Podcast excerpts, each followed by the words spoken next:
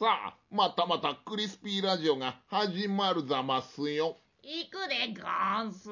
ふんがー。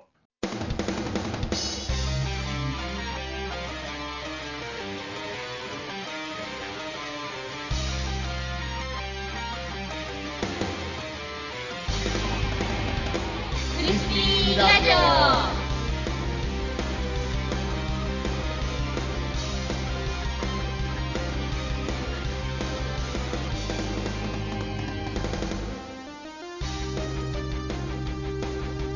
はい、こんばんは、スピーです。こんばんは、クリンです。はい、クリンさん、クリスピーラジオということで、はいまたまたね、ちょっと、リスナーの皆さんにはお待たせしましたという感じなんですけど、はい。まあ、ぼちぼちやっていくということえで、えー今回のテーマはということで、はい。はい、えー2013年のですね、うん。えープロ野球を振り返ろうということで、あ、そう。はい、クリンさんもご存知のように自分プロ野球大好きじゃないですか。うん。私、全然詳しくないんですけれど。まあでもそんな詳しくないクリンさんでも、今年はすごい印象に残ることがいっぱいあったの覚えてます？いや私、印象に残ってるのは、あの、加藤、なんマネージャーだっけ？加藤良三コミッショナー。あ加藤良三コミッショナーがさ、はい。あの、ボールを変えてたっていう、はいはいはいはい、衝撃の事実が判明しましたね。そうそうそうまあでもね、あれのおかげなのかなんなのか、うんやっぱり球変えたっていうのもあ変えたからやっぱりそうだ、ホームラン多くなりましめたよ。ちゃめちゃ多くなりましたよ。うんだって今回バレンティン選手、はいはいはいはいヤクルトのですね、うんこう、王貞治とか、はいはい。まあ他にもあとカブレラとか、うんいろんな選手が持ってる記録なんですけど、あの、55号というね、はい。本塁打の日本記録、これを5本も上回る60号を達成してであすね、、そう。はい。まあ堂々のホームラン王へにあの輝いたわけであすけど、そう、うんはい。まあ、誰かが輝いてたっていうのはわかるけれど、それがバレンティンだったかどうだったかっていうのがね、私はそんなに覚えてないです。加藤コミッショナーはすごくなんか印象、あの、記者会見でやってるのがさ、印まあ象残実ってますけどね。際ラジオで取り上げましたしね、違反球の話はいはいはいはいはいはい。そうなんですよ。うん。まあ、それにですね、うんあの、まあ、バレンティンといえばですよ、その、まあ、ホームランもすごかったんですけど、うんなんて言えばいいんですかね、こう、あの、今までこう、外人選手はいはいはいが。超えようとすると超えられないと、まあ、あの、ご存知のように、バース、85年のバースから始まってですね、はいうんこう、日本人じゃないからっていう名言があるわけじゃないですか、こう。知らない。そうなのありますよ私、阪神好きだったけど。あの、要するに、ね、こう、これ、面白いんだけどさ、うんタフィーローズとかね、うんその、バースとか、うん。あの、ホームラン王になる、なるっていうか、そのホームランの日本記録を抜きそうになる直前が、なぜかこう、まあ、バースの場合、阪神じゃないですか。はいはいだから、その時、巨人の監督って、うん。まあ、王さんはいはいはい。なんですよね。へー。うん。それで、あ、そその時さ、最終戦が。あ、巨人が相手なんです。最終戦が？そうなんですよ。で、お前、残念だったなって阪神のこう選手がうん言うんだって、バースに。あの、日本記録もう少しで抜けたのに残念だったなって言って、いやいや、まだあと3試合あるでしょ、みたいな感じなんだけどうん、バースはその後にこう全然打たしてもらえずに、うん。そういうことか、とうん。だって、私は外人だからっていう名言につながるわけですようね。いや、でもさ、外人じゃなくて日本人であっても、うん。あれ、巨人は必死になってこう、抑えに来るってことでしょ？まあ一応原監督とかは今回別にそんなことはしないって言ってましたけどね。でも、まあやそんなことはしないってどういうこと？そんだからホームランを打たせないようにバレンティンをこう敬遠したりすることはしないと。あ、それ敬遠されたの？原監督は言ってましたけど、うーん。うん。まあね、これまたなかなかまた難しい問題じゃないですか、こういうの。だって打たれちゃったら負けちゃうわけでしょ？だから負けないように頑張最後は頑まあ、張る敬わけでしょ、遠って別にね、こう手段ですからね、うんそれはね、こうルールとして認められてるわけですから、うん。まあいいんですけど、まあ例えば変な話さ、こうランナーが溜まってんのに、うん。打たれるくらいなら押し出しでいいやみたいな敬遠とか露骨じゃないですか。はいはいはいはい。まあだから、いかにね、こう、ああいう記録を達成するには、うんその前にこうランナーを貯められる、要はその打線が援護しないとうん、一人じゃ取れない記録なんですよね。まあだからあ、そういう部分もね、あったりしたんですけど、バレンティンなんか全然ヤクルトって、その打線が弱くてですね、今年、はいはい怪我人が多くて、うん。正直言って、その、なんていうの規定打席っていうのがあるんですよ。うーん。規定打席ってどういうこと？試合数かける3とかっていう、こう、あの、打席に立てる回数が決まってるわけ？違います、違います。要は、この数、こううん。年間出場しないと、だってそれを超えないと記録として認めないっていうか、ああ、そまあ記録として認めないとかは変ですけど、ホームランのは関係ないじゃないですか、何本打ったかだから。う。うんうんうん。実際バレンティンってフル出場じゃないんですよ。序盤怪我してて、はいはいはい。出てなかったのにもかかわらず60本打ってるわけですよ。だから、フルシーズン出てたらもっと打ってたのかみたいな話もあるうし、んで、打率とかってあるじゃないですか。あれって率じゃないですか。はいはいはい率だねうん。だから、こう、ほら、例えばじゃあ最初に1本だけ打って、うずーっと後出なかったら10割じゃないですか。10割になりますよね。最強バッターになっちゃうじゃないですか。うんうん。だから、規定打席というのが決まってて、はいはいはい。うん。試合数かける打席っていうのが決まってるんですよ。で、それをうんクリアしないとうん。記録は認められないわけですよ。参考記録なうわけですで、バレンティンさんは？げあの、記録、公式記録として、いや、だからホームランは何本だろうが、あ、いいんだ。OK なんですよ。過去にもバレンティンは規定打席乗ってないのにホームラン王ってことあったんですよ。むちゃくちゃでしょ、だからもう。まあ、だから今回なんかね、そういうのもあるわけです。だいかに、こう、加藤良三コミッショナーのあの、うんボールがクソだったかってことが判明したわけですけど、はいはいはいはい。まあ、他にもね、あの、タフィー・ローズ、でうんまあ、近鉄にいたローズ選手なんです。黒人のローズって、黒ローズってよく言われるんあで、すけど、そう。この人なんかも、最終戦が、まあ、当時の、えー大英、うん。まあ、いわゆるソフトバンクですよね。はいはいはい。これなんかも、こう、ほら、監督が王さんじゃないですか。はい、だったんだ。うんうんうん。それで、王さんが、その、タフィーローズに、あの、俺の記録抜くぐらい、バーンとや、ね、ホームラン打ってくれたまえ、みたいに言ってたんだけど、全然いい球が来ずに、タフィーローズが泣いたっていう。うーん、いい球は投げなかった。でも、たまたまそうだったんじゃないの？絶対、そう、さ策略的にそうしてんの、本当に。いや、でもこれはいろいろ諸説あって、うん王さんが言った、王さんがね、その、そんなこと言わないだろうってことはあっても、結局コーチとか投げるピッチャーが、うん。勝手にそうしたの？勝手にそうすることもあるから、結局さ、難しいんだよね。王さんはそんな人じゃないでしょ？と思うんですけとどね。思ってるけどな長年私こう、王さんの呪いみたいなので、よくこう、へえ、そうかいな。55本超えそうになると王さんから電話がかかってくる。嘘だよ嘘だ絶対に嘘、それ。いや、まあ実際ないでしょうけど、ないただねようんそのぐらい、なんていうんだろう、難しい。うんやっぱりね、ホームランをホームランかかったらさ、そんなさ、で、あの、最後に打たれた、あの、投手なんていう、うんさ、記録、変な記録残っちゃさ、嫌だからやっぱり頑張るでしょ。いやいや、もちろんね、うん。もちろんそうだけどさ、まあ、だそれが王さんの呪いとか言われちゃったらかわいそうじゃない？まあね、でも今回ほらもう55本軽く超えて60本うん。打ったわけですから、うん。いいじゃないですかってことなんですよね。うん。ださ、でも、あれじゃないの？球のせいじゃないの？前の球だったら、うん去年の球だったら達成できなかったと思うけどな。だから去年のがね、さっきから自分が言ってるように、違反球って言い方してるじゃないですか。去年の加藤良三の、うんあの、サインがしてあるボールの方が違反球なんですよ、規定の。え、そうなの？そうなんですよ。なんで？要は、だから、その方があれなんじゃないの？全世界的に、あの、いや、反発力っていうのがあるでしょ、うん反発力。打った時のボールのね、その反発力を、基準があるわけですよ、うんうんうんこの範囲内でうん。はいはいはい。で、それが、まあ、いわゆる今度統一球になって、全球団、どの競技場、うんどの球場でもうんうん同じボールを使いましょうっていうのが統一球なんですけどはい、その反発力の基準を下回ってたんですよ、それ。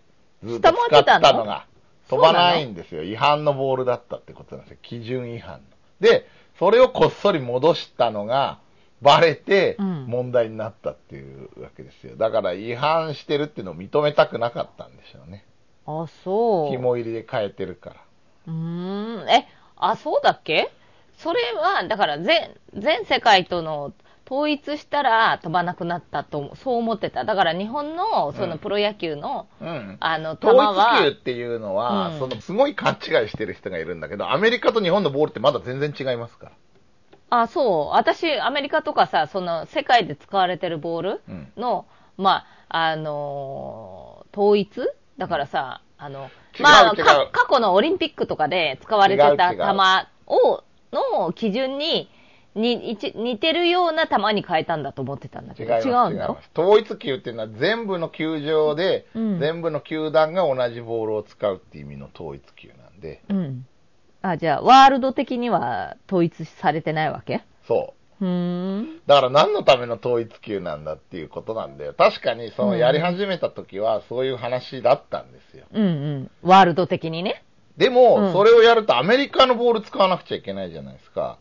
あのボールって1試合に何十個も使うんですよ。だから日本のメーカーの利権なんですって、あれは。いや、だから別にアメリカの基準のボールを日本が作ればいいじゃん。日本製で。メイドインジャパンで。いや、だからそれが水野がやってるわけでしょ、今回。うんうん。で、それで揃えただけなんだけど、うんその、アメリカとかっていうのはもっと雑なんだって、日本より。だから、うん縫い目とかが違ったりして、縫い目ってこれ変化球うん。ボールのスピンに関わってくるんで、はいうんこれがまた違ったりするんですよ。だから、うん。結局、統一球で練習しても、国際舞台ではその、やっぱりまたそのボールに慣れなきゃいけないっていう状況は、統一球になってからも変わんなかったんですよ。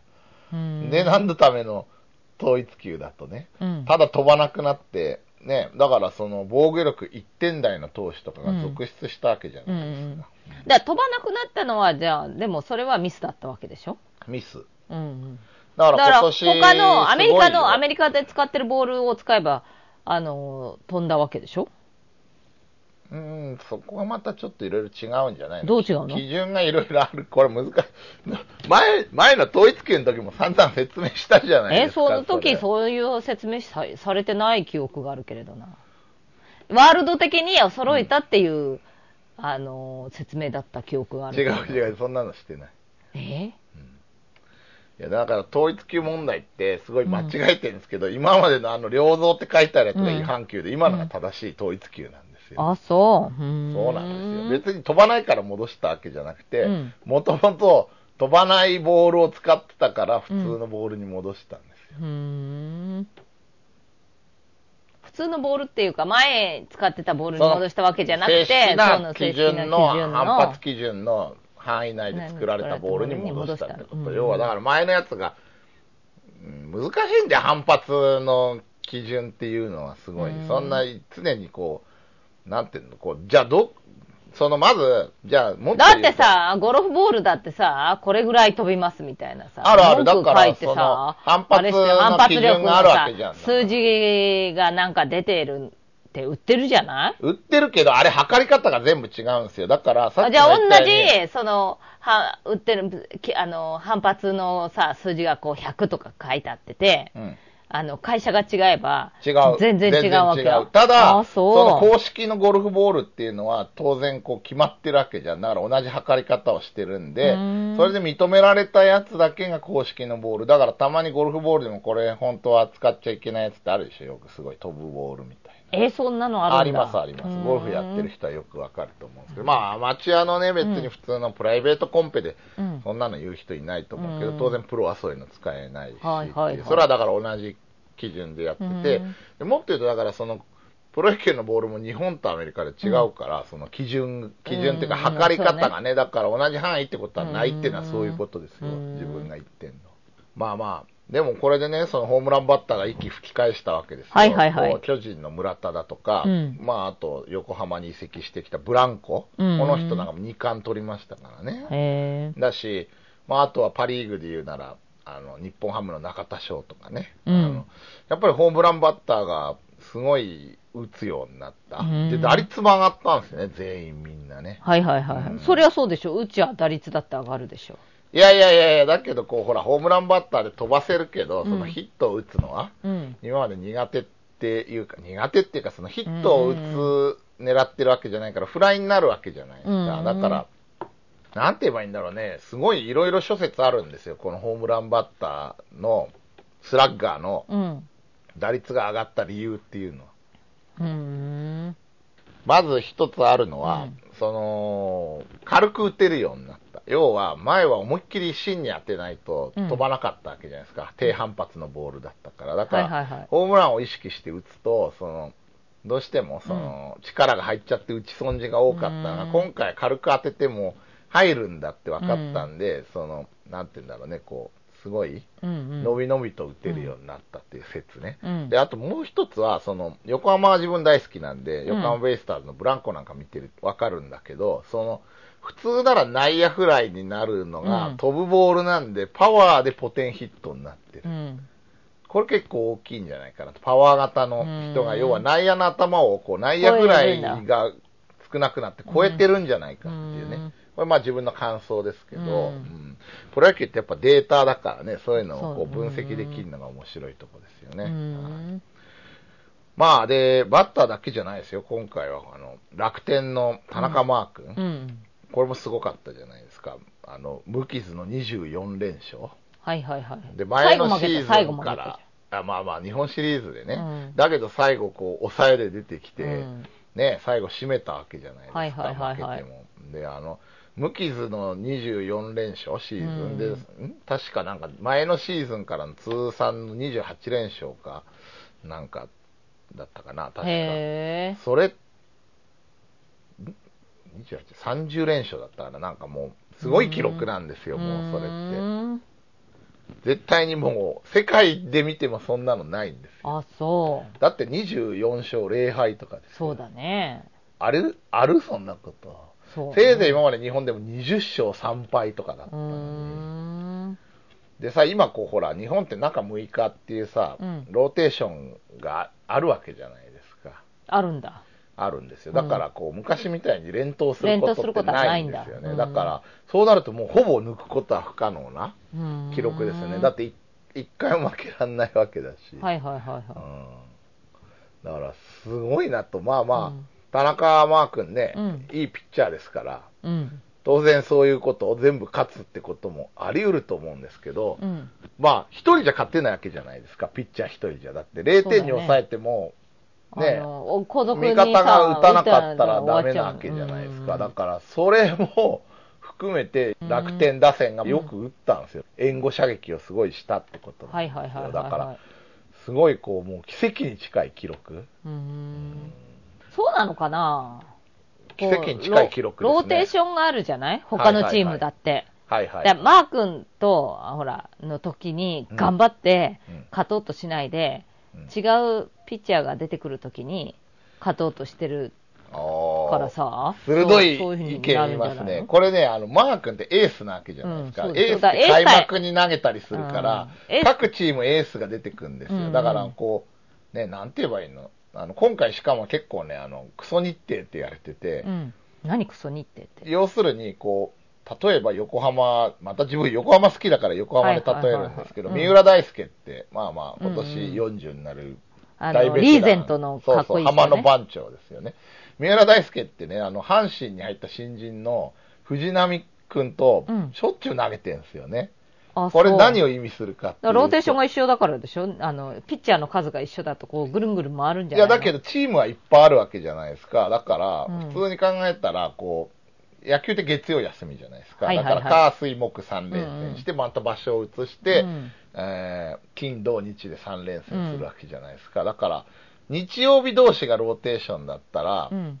こう、例えば、まあ、横浜、阪神って当たって、次に今度ほら、火曜日の方から始まるところでやったりすれば、当たらないわけじゃないですか。だからうん何回も被るってことは、同じようなうん。投手同士が当たるような日程になっちゃってたんですよ。で、横浜と阪神でそういうことが起こるってことは、他のチームもそういう。日程になってるってことなんですよね。まあ、パリーグがどうだったかってなんだセリーグは結構極端だったんですよ。あ、そうう。ん、だからね、ちょっともうちょいその辺もうん。考えてほしいよねっていうのはあったんですよね。うんで、その理屈でいくと、マー君って本来ならエースだから、うん。エース同士が当たるから、うん。まあ、マー君も打てないじゃないですか、相手打線は。うん。だけど、楽天打線も相手のエースって打てないわけですよ、なかなかね。楽天もそんなに打線が強いチームじゃなかったんで。うん。これなんでかっていうと、まあこれ自分の説なんですけど、楽天ってさ、あの仙台クリネックスタジアムはいはいはいはい。宮城クリネックスタジアムなんで、うんうん。あそこって外の普通に雨降る、ドームじゃないじゃないですか。はいはいはいだから、雨天中止ってあるじゃないですか。うんうん。雨天中止すると、その、ピッチャーの場合っていろんなパターンがあるんですけど、うんスライドっていうのが、まあ、マー君の場合、要はその、飛ばしじゃなくてスライドになると思うんですようんね。要は翌日にずれる。ずれるんだ。うんってことがあって、うん。なんかどうも見てると、だから今回その、まあ、楽天の優勝の原動力で、うんマー君の影に隠れちゃってるけど、則本っていうね、うん。ピッチャーがいるんですよ、新人の。これもまた15勝ぐらいしてるんですけど、15勝、16勝だったかうな。ーん。ものすごい勝ってるんですけど、はいはいこの人がエースと投げ合ってるんですよ、多分。んで、マー君はちょっとその向こうの谷間うにん。ずれ落ちてるんで、落ちてるから楽天打線が打つっていうパターンが多かったんですよね、打て打てるからそうそういうの勝ってんじゃないの？うんそうそうそう。いや、まあでもこれは別に楽天がわざとそうしたわけじゃないからね、そのたまたまずれたんだと思うから、最初開幕ではエースのとこにマー君が投げてたわけですから、うん日程のずれが生んだ奇跡って言えるかもしれないですね。そうかな、星野が一生懸命選んでたんじゃないの？うまくここねそ。んなことしないでしょ。だって、そしたらさ、マー君では勝てるけど、エースで負けるわけじゃないですか。そしたら一勝一敗で意味がなく、相手のエースの時に負けるわけじゃないですうんか。そんな巨人じゃないんだから全部いいピッチャーなわけじゃないんだかうん。うら。んね。そうなると、ほら、一勝一敗でずっと行くだけだから、うんうん基本はエースで相手が勝てると思ってるエースを潰すっていうのが基本ですからね、戦術としてはね。うん、だそんなことしないと思いますよ。あそう？ん。うーん。まあね、楽天良かったですよね、でもね、こう、あの、球団創設9年で、うん。ようやく優勝できたわけですかうら、ん。まあ、楽天の経緯を知ってる人からしたらすごいことだと思うけどね、これはね。あ、そうなの？うん。どう、どうしてすごいことな楽天っていうのは、だから、今さ、あの、楽楽天って、あの、あ一番最後にできたチームじゃないですか。そうですねまあまあ、もっと言うなら、その DNA ベイスターズっていうのがまだそ球団創設2年なんですけど、うんこれは横浜ベイスターズをそのまんま引き継いはいでるんで、はいはいはいはい。まあ、あの、ほら、大英ホークスがソフトバンクホークスに変わったみたいで、オーナーが変わっただけなんだけど、はいはいはい楽天はもう新規のチームうーん。として宮城にできてるわけですよ。うん。で、これなんでかって言ったら、あの、まあ、堀江門が、はいはい。あの、いた時に、ね。その、近鉄バファローズっていうのがもう身売りしますと。うん。で、これによってプロ野球の、その、球界に激震が走ってですね、うん。まあ、要するに、12球団あるからうん6球団、6球団のセ・リーグ、パ・リーグで2リーグ制でやってたのが、うんもう1リーグにしようみたいな話も出て、うん。いろいろ揉めたんですよ。で、結局どうなったかっていうと、その時のオリックス・ブルーウェーブ、うんうんブルオリックス・ブルーウェーブスがバファローズうん。うをん。買収して、そのあババファローズを統合して、うんでその中からこういる選手、いらない選手ってはいらないやつらを楽天が引き取って、うん新チームとしてやるっていう、うんだから、すんごい最初弱かったんで、うん。タオさんが監督だったんだけど、楽天って。まあまあ、なんか大変だったみたいだよね、全く。だからさ、キャンプ行くとさ、うん。あのー選手の切符をうん。誰が手配するのかとかさ、そういうまあのも決まってない素人だからね素人だから全く分からなくてさ、もうなんか、選手たちが自分たちで切符買って移動したってとか。だって弱いじゃん、いらないって言われた人たちなんで、まあ、うん。岩隈がいたんですけどね、今、あの、メジャーリーグで大活躍してる岩隈。はいはいはい。岩隈だけは、バファローズが大好きで、うん。ブルーウェーブズになるバファローズ、オリックスバファローズには行きたくないって言って、へー岩隈はもう当然エースだから、当うん時のね、うん。うん放出したくないわけですけど、もう、いえこのチーム嫌だって言うから、うん。もうしょうがなくこう、うん。出したみたいな、あオリックスが根負けしてもっていうね、ん。で怪我とかしたりしたんだけど、あのね、メジャーに行っちゃいましたけど、喜んでると思いますよ、楽天優あ勝してね。まあ、その岩隈はいはい。がメジャーに行ったのって、ポスティングってシステムを使ってるんですけど、うん。これが今結構激震になっててですね、アメリカがこう日本球界のポスティングに文句つけてきてるんで。なんで？なあまずな何ポスティングってまあ、そうですよね。ポスティングって何かっていうと、うん FA わかります？フリーエージェント。フリーエージェントね、あの、10年だかなんかさ、その球団に今もっと短い。もうちょっと短くなってるのか。なってますけどね。うんあの、要するに一定数以上一軍にいた選手が FA 宣言っていうのができて、うんまあそれによって、こう他の球団と交渉する権利が出るんですよ。で、まあベテラン選手うん。で、まあね、あの出場機会がうんあまりない選手だったりとか、あとはその自分をもっと高く評価してくれるって、いや、聞こえいいけど、金、うんうん。目当てで行くって思われちゃうのがね、残念なところなんですけど、まあそういうふうに他のチームうん。に行って、さらにいっぱい年俸をもらおうというんう。うん人なんかがよく利用してるんですけど、うん結局今、ほら、そのトレードがなかったら FA しかないんですよ、移籍する方法っていうのはね。で、ただそれだとさ、もうある程度、こう、うん。年齢が過ぎてからじゃないとできないわけじゃないですか。だから、旬の選手がメジャーに行くことできないんですよね。うんで、あの、こう、最初からさ、こう、メジャーの方に行くという、ドラフトに要は参加しないで、プロ野球への加入を希望しないで、プロ野球、日本のだから NPB ですね、うんの加盟球団の入団を希望しないでメジャーに行くっていう選択肢もあるんですけど、うん。そうなると向こうで失敗しても戻ってこれないんですよね、もうね。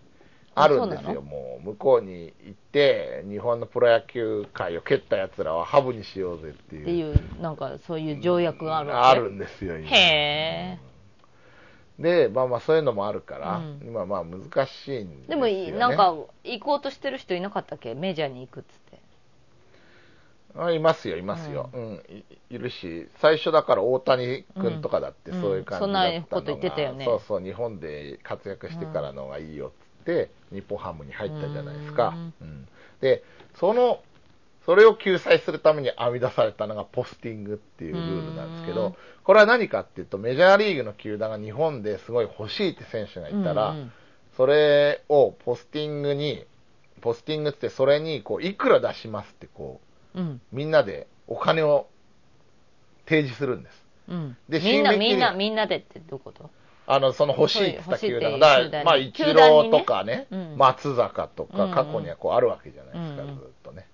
で、それでこう、出揃ったら、うんこう、はい、用意、ドンってなって、一番高いお金を出してた球団が独占交渉権を得るんです。うーん。で、そのお金というのは、チームに入るんです。うんうん。選手に入らず。うん。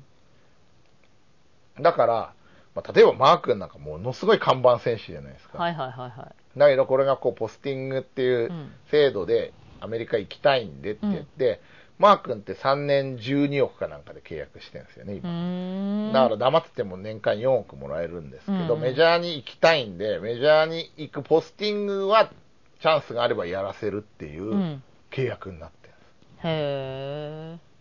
だから契約の途中でもうん、ポスティングでマークに興味を示す球団があった場合は、のマークはポスティングを使うことができるっていんううん取り決めになってるんあ、ですよ。楽天とも。ん。で、まあ今回ね、その、ほら、世界記録をうん。打ち立てたわけだから評価も高いわけじゃないですか。うんだからまあこれでマー君が移籍になるのかっていうところで今ちょっと今いろいろそのポスティングのうん。問題に選手会がイチャモンつけてるわけですよ。うんうん日本の。でもなんかギリギリクリアしたんじゃなかったの？まあだからなんかこう、マー君のこと考えて選手会が折れた感じですね、うん。それはね。うん。なんで選手会がイチャモンつけたの？な、何にまあ、まずだたって好きな球団選べないじゃないですか。うんうん。要はだってその一番お金を出したとこがうん独占交渉権を得るわけだから、まあ例えばあそこに行きたいなってあっても、うん。そこがあんまり評価してなかった場合、うん。金出した他の球団に行くことなんですよ。うん。で、そこと交渉が決裂しても、その他の球団、2番目以降にお金出した球団と交渉しちゃいけないんです。独占だから。もうそこに行かないならもう日本に戻るうしかない。ん。だから結構ね、選手にとっては厳しいルールなんですよね。ただ、球団としては儲かるわけじゃないですか。お金釣り上がるから。うだねって交渉したかったら、うんもう、そろそろっと少しずつ出してできないんですよ。うんもう、したかったらドーンって積まないといけな。はいいはいはいはいはい。だからもうなんかメジャーリーグの方もさ、それでマネーゲームになっちゃうからうん。困るみたいなので、もううん FA で来てくださいみたいな話にもちょっとなりかかったうんですよね。ーん。で、まあ FA の期間を短くしろとかね、うん。そういうのがないとポスティングを認めないぞとかって言って選手会が今こうなんかちょっと揉めたっていうこれ難しいんですよね日本の場合はね。こう特にお金持ってる巨人とかソフトバンクみたいな球団があるから、FA を短くするとさ新人でこう取るじゃないですか、うんでこう5年ぐらいで活躍してこれから回収だって時に持ってかれるわけですよ巨人とかに全部、うんだからそうならないようにある程度ピーク。うんをなんていうんだちょっとこうピークより後になったら FA できますぐらいの感じになってるんですよね、まあ難しい問題ですね。クニさんどう思います？どう思います、うんっていうかでもそんな詳しくないから何とも言えないけれども。まあ例えばさいいじゃないね。あのだからね別にこの球団っていうかさ、うん。就職なわけじゃん要は。うん。でさあの何がしたいかじゃない？やっぱりいやだかさら、そのドラフトっていうのもあるじゃないですか、もう一個言うと、うん。その高校生とか社会人から取っていくね、うんであれもメジャーリーグって完全ウェーバー制なんですよね、うん。要は下位の球団がうんいい選手をうん。取って戦力を補充して強くなってリーグでこう盛り上げていきましょうって、ドラフトってどういう意味かっていううと、ん。分配するっていうか、取り、奪い合うっていう意味なんですよね、うん。だから、でもあのドラフトも今不公平感がさ、うん。あるよねと思うんだけれどねだってさこう順番に取っていけないでしょ下からちゃんと、1位だけががくじ引きなんですよ、うん。それはだから巨人が譲らないから。うん。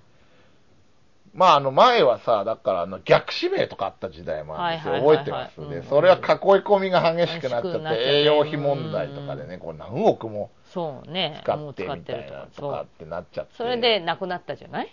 うん、そうそう、なくなったんですけど、でもほら、選手として行きたい球団に入りたいから、うん。職業選択の自由認めろとかっていう人もいるわけですよ。でもそれはなしだと思うよ。だってそう野球選手になりたいんであれば野球選手にはなれるからね。なれるわけでしょ、うん。なりたいんであればやっぱりリーグが面白くなくちゃさやっぱり意味ないからさそうでしょ。戦力的にこうやって均等にしていくのはさ。でもさ、やっぱさ、結局巨人みたいに囲い込んでてさ、うんあの、こうね、沢村とか長野とか、あの、うん原の一個の菅野みたいにね、うん浪人して入ってくるやついるわけじゃないですか。うん指名されても断って、まあ入ってくるっていうね。あれができちゃう以上、うんあれ難しくないです。ドラフトの意味って全くないような気するんですね、自分って。いやいやいやまあでもいいんじゃないの？そういうそういう人は1年棒に振るわけでしょ？それで活躍のさ機会逃したりさなんかいろいろでも菅野なんか活躍してるじゃないですか。してるけどみんなのだだけど予想に反してですね、うん。予想というか、みんなのこの野郎失敗しろっていう、うん。なんていうの、こう、妬みに反して大活躍してますよ、まあまあねそうよく頑張ってると思うけど、ね、精神的にもタフなんだと思う。タフなタフだと思うよね。悪口言われるの覚悟して入ってきてるわけだから、うん。巨人にね。だってさ、おじさんのいる監督してる球団なんて入ってさ、うん成績いいからいいよ、菅野なんか。うん悪いのにさ、先発でずっと使われてたら、速攻ひいきだって話になるでしょ、だって。いやいやそうじゃんだって野村監督の息子だってさ勝則勝則も使ってたけどさあんなのひいきで使ってるわけじゃないま大してあまあね、可愛いんだろうね、つ強くないでもね。あの 息子は可愛いっていうね。まあ。だから、やっぱり情が出ちゃうから同じチームとかには入れないのが基本じゃない。勝則はもう放出されちゃっ野村監督もそうしてたのに、うん。いらねえってされちゃったから、もう、泣く泣く拾ったんだよね。うん。もう自分以外誰も取らねえだろうって思ったから、こいつはそうだよ。だ無理だ。うんから。能力ないのにそういうことさせるからそういうことになるんだ。まあ、一茂なんかもすぐ辞めましたしね。うん。こうね、早く逃げ切って。うん。まあまあヤクルトいいんじゃない？にいたけどね、一茂も。まあだからね、うんまあそうそう、ドラフトとかだからポスティング、うん。いや、まだまだ難しいなと思ってね、こういうのはえそうかね。ね。うん。うん。だから割り切った方がいいと思うんですけどね、うん。だから、ただほら、球団の環境が違うじゃない、お金ある球団もない球団もあるから、みんない意見が違うわけですよ。うん。うん。まあ、自分はやっぱりドラフトは完全ウェーバーにして、うんやっぱ戦力の拮抗を図る場にしてほしいね。図るべきですよで、うん FA はね、どうしたらいいんだろうね、あれもね、お金で強奪だってさそのドラフトもあれでしょだってさあの逆から行ってうん、こう逆から戻っていくような取り方してないんでしょ今なんかこうなんか言ってたな誰かがああのドラフトも問題があるああ、はいはいはいはい。うんえ、やってるでしょ、多分2位以下は。2位かやってないよ、確か。やってる2位か、2位はやってるけれど、うん。3位はまた上から取らしてるとかさ。あー、それはだからこう、うんそれはでも当たり前じゃん。こう、いいのを取ってって、うん。悪いの取った人が次は4番目のを取れ、4番目の、あなんていうの、次は取れるっていうのは、まあ普通のドラフトですよ、それ。うんうん。いやいや、違う。なんかね、順番が違ったんだよ。なんかおかしいなと思ったんですよ、私も聞いてて。あ、そううなんだ。ん、そう、そういう取り方してないの。だから、あのー最下位が、いやあの、2番、あの、2位の、うん。2位指名するとき、こう、1番取って、あの、1番に通るじゃない？はいはいはい。で、あの、下から2番目が取ってって、こうやってこうやってやってうん、最後、取ったら、うん。またこう逆からこう登っていくってでまたさ3位がやったら4位はそうなってってこうやってこうやって取っていけばいいんだけれど、うん。そうじゃないんですよ今のドラフト。あそうなんだ。確か、うん、それもだから不公平感があるんですよね、まあ、それも多分巨人のオーナーが強いからそれがなかなか通らないんだと思うんですけれどだから巨人のオーナーが変われば。だいぶこう 早く鍋つね暗殺してくださいよ。あの改革になりますよ変わると思いますまあね、だからどうなんだろうね。ほら、あの人ダメじゃない。もう巨人が強い方がうんプロ野球は盛り上がるんだっていう、うんこう、ポリシーがあるからねそれにこう取り憑かれてるわけじゃないですか。うんうんうんそういう人に何を言っても無駄でしょう。うんうんね。うん。もう巨人なんか、ほんとすごいですよね、メンバー見るとね。いや、これ俺が監だけどさ督でも優勝するんじゃねえかみみんながそれで行きたがるから不思議だよねと思ってさ。あんなチームどうしてさ蹴らないのかなと思って。いやーやっぱりそういう反骨心がある人減ったんじゃないの？やっぱりこう、ほら、例えば巨人だとさ、うん。なんか元巨人っていうブランドが元巨人ってなるとさこううんなんかねその後の職業うん。にもさ、うそうそうの箔がつくからってなんかみんな行きたがるんだけどさうん。どうかなと思って。スポーツ選手としてさもうちょっとさなんかこう立派であってほしいよね。うん、だからそれがさ、あの自分よく思うんだけど、その、なんて言うんだろう、ルールってうさ、ん。こう、ウィンウィンにやなってなきゃいけないって自分思うのね。ルールって何のルールが？こう、なんていうの、なんかの業界がさ、発展していくとかさ、うん。なんかにおいてさ、よくさ、商売とか、あ、まあいいや、商売とかでさ、よくうんウィンウィンな関係とか言わないですかはいはい。うん。で、あれってさ、うん。どういうことかっていうと、そこのこう取り決めがさ、うん。まあ例えばその、売る方と買う方の人に両方にとって得があるから成立しやすいし、うん。こうなんていうの、いい取引でしたねってなるわけじゃないですか。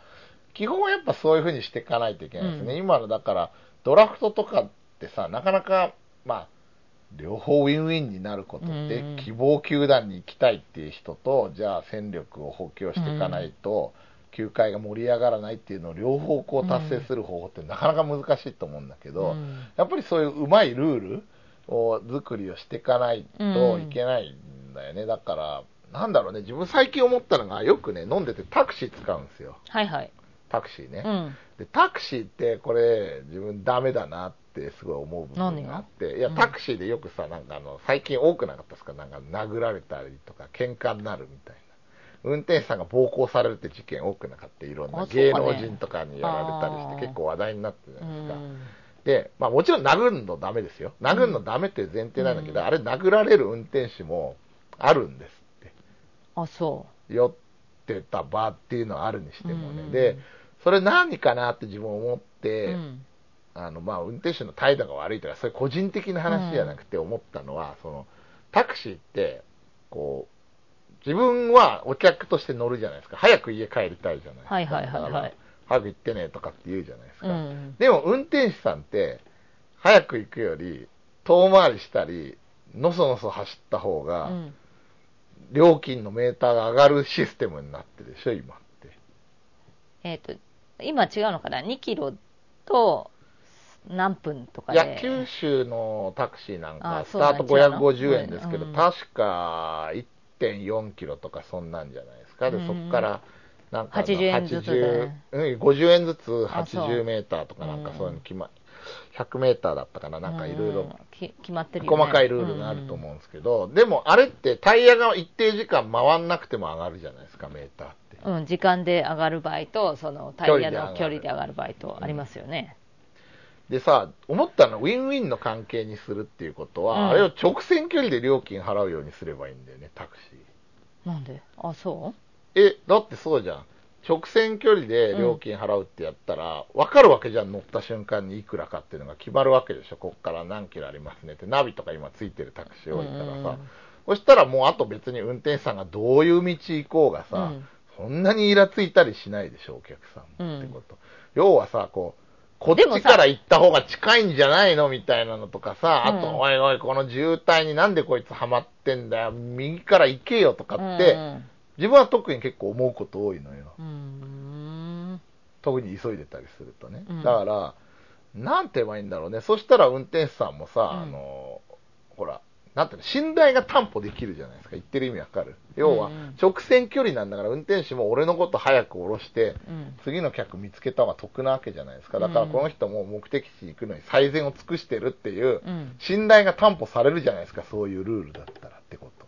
じゃあさ、例えばさ、その峠越えてさ、あっちの方になってるさ、直線距離ってそんなに対してないけれどもさ。いや、もちろんだよ。だからえらいさ、ガソリン使ってさ、すごい時間いや、わかるわかる。だから、それは自分が言ってんのは、うんそのウィンウィンの例として言ってるだけで、うんいきなり、じゃあなんでね、直線距離にしないの誰でもそうした方がいいのに、うんしない理由っていうのがあるわけじゃん。例えば、うん都内なんか渋滞激しかったりするから止まっててもメーターが上がるようにしてんだけどそう、ただ、自分が言いたいのはなんでか、何かって言ったら、ウィンウィンではないよねって、タクシーの運転手さんの稼ぎのメリットと、うんうん俺の早く帰りたいっていうメリットがうん一致してないわけですよ。だから、揉め事が起こりやすいってことにうん、一つの、その揉め事が起こる一つの要因としてそういう背景もあるんじゃないのっていうのを言ってるわけですよ。まあ、酔っ払ってるからじゃないの？まあまあでも酔っっ払ってるっていうのもあるけど、うん。そういう部分もあるわけじゃん。その、この人が、ちゃんと真面目に俺を運んでるって部分が担保されないで疑っちゃう部分とかがあるわけじゃないですか。うん。でもそれってルールがそうなってるから、うん。そう、印象として取ってしまったりすることもあるから喧嘩になったりするっていうんで。ん、だ。からそれってあんまりいいルールじゃないよねってタクシーなんかはって自分思ういやいや、でも、さ、じゃあどう変えればウィンウィンになるのっていうとさ、うんそう、最善策って今ないと思うんですよ。今さ、決まってるルールって、うんそれが今、最善とされてるわけじゃん。いや、本当に最善かどうかわかんない。じゃあ、じゃあどう、どう、ななんか、じゃあ最善なのをちょっと言ってみてくださいよ。いや、別にだから料金体系変えればいいじゃん。その、距離で、うん。あの、こう、やるってやって、結構な距離行ったら、それなりにもらえるようにすればいいわけじゃないですか、うんだから。い今の感じでメーター上がってったら、そりゃ、なんか、大変かもしんないからさ、料金とかも変えないといけないと思うよ、だからそこは。ん？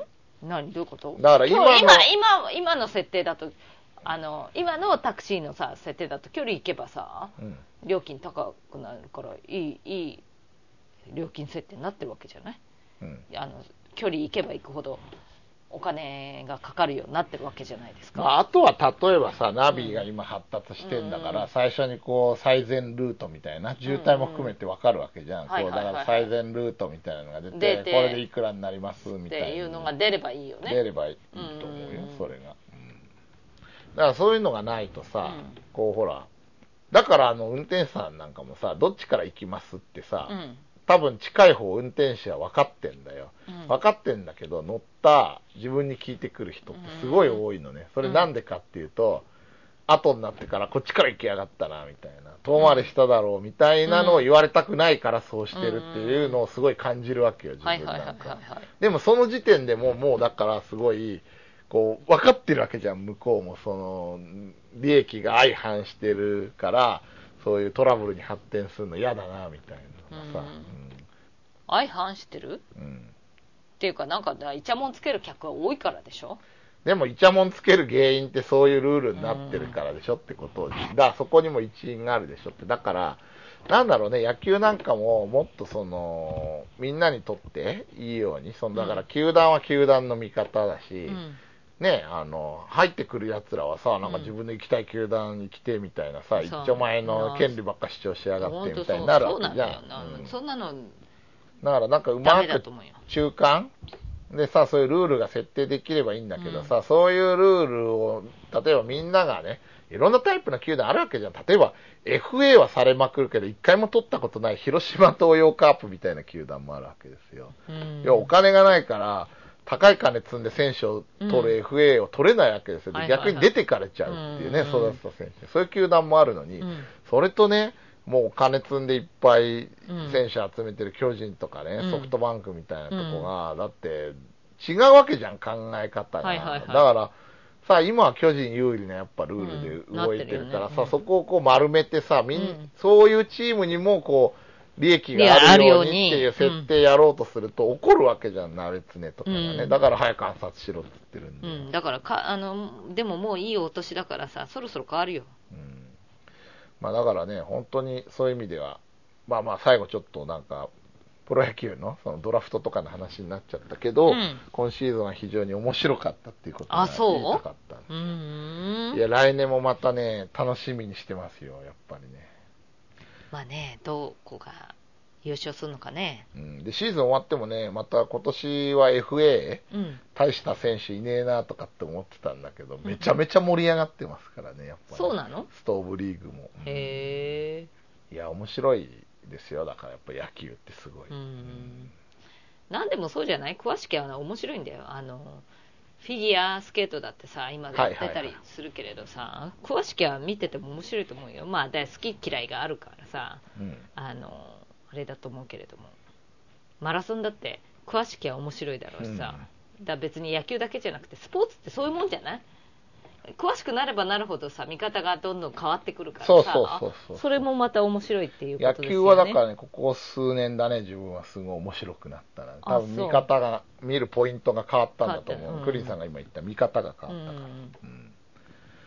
まあまあ本当に、来年もちょっと自分はベイスターズを追いかけていくということであね。そうですか、はい。勝手に追いかけてください。はい、そういうわけで。はい、まあ、今回はですね、えー2013年のプロ野球をはい振り返ってみました。はい。今宵はここまで。さらば。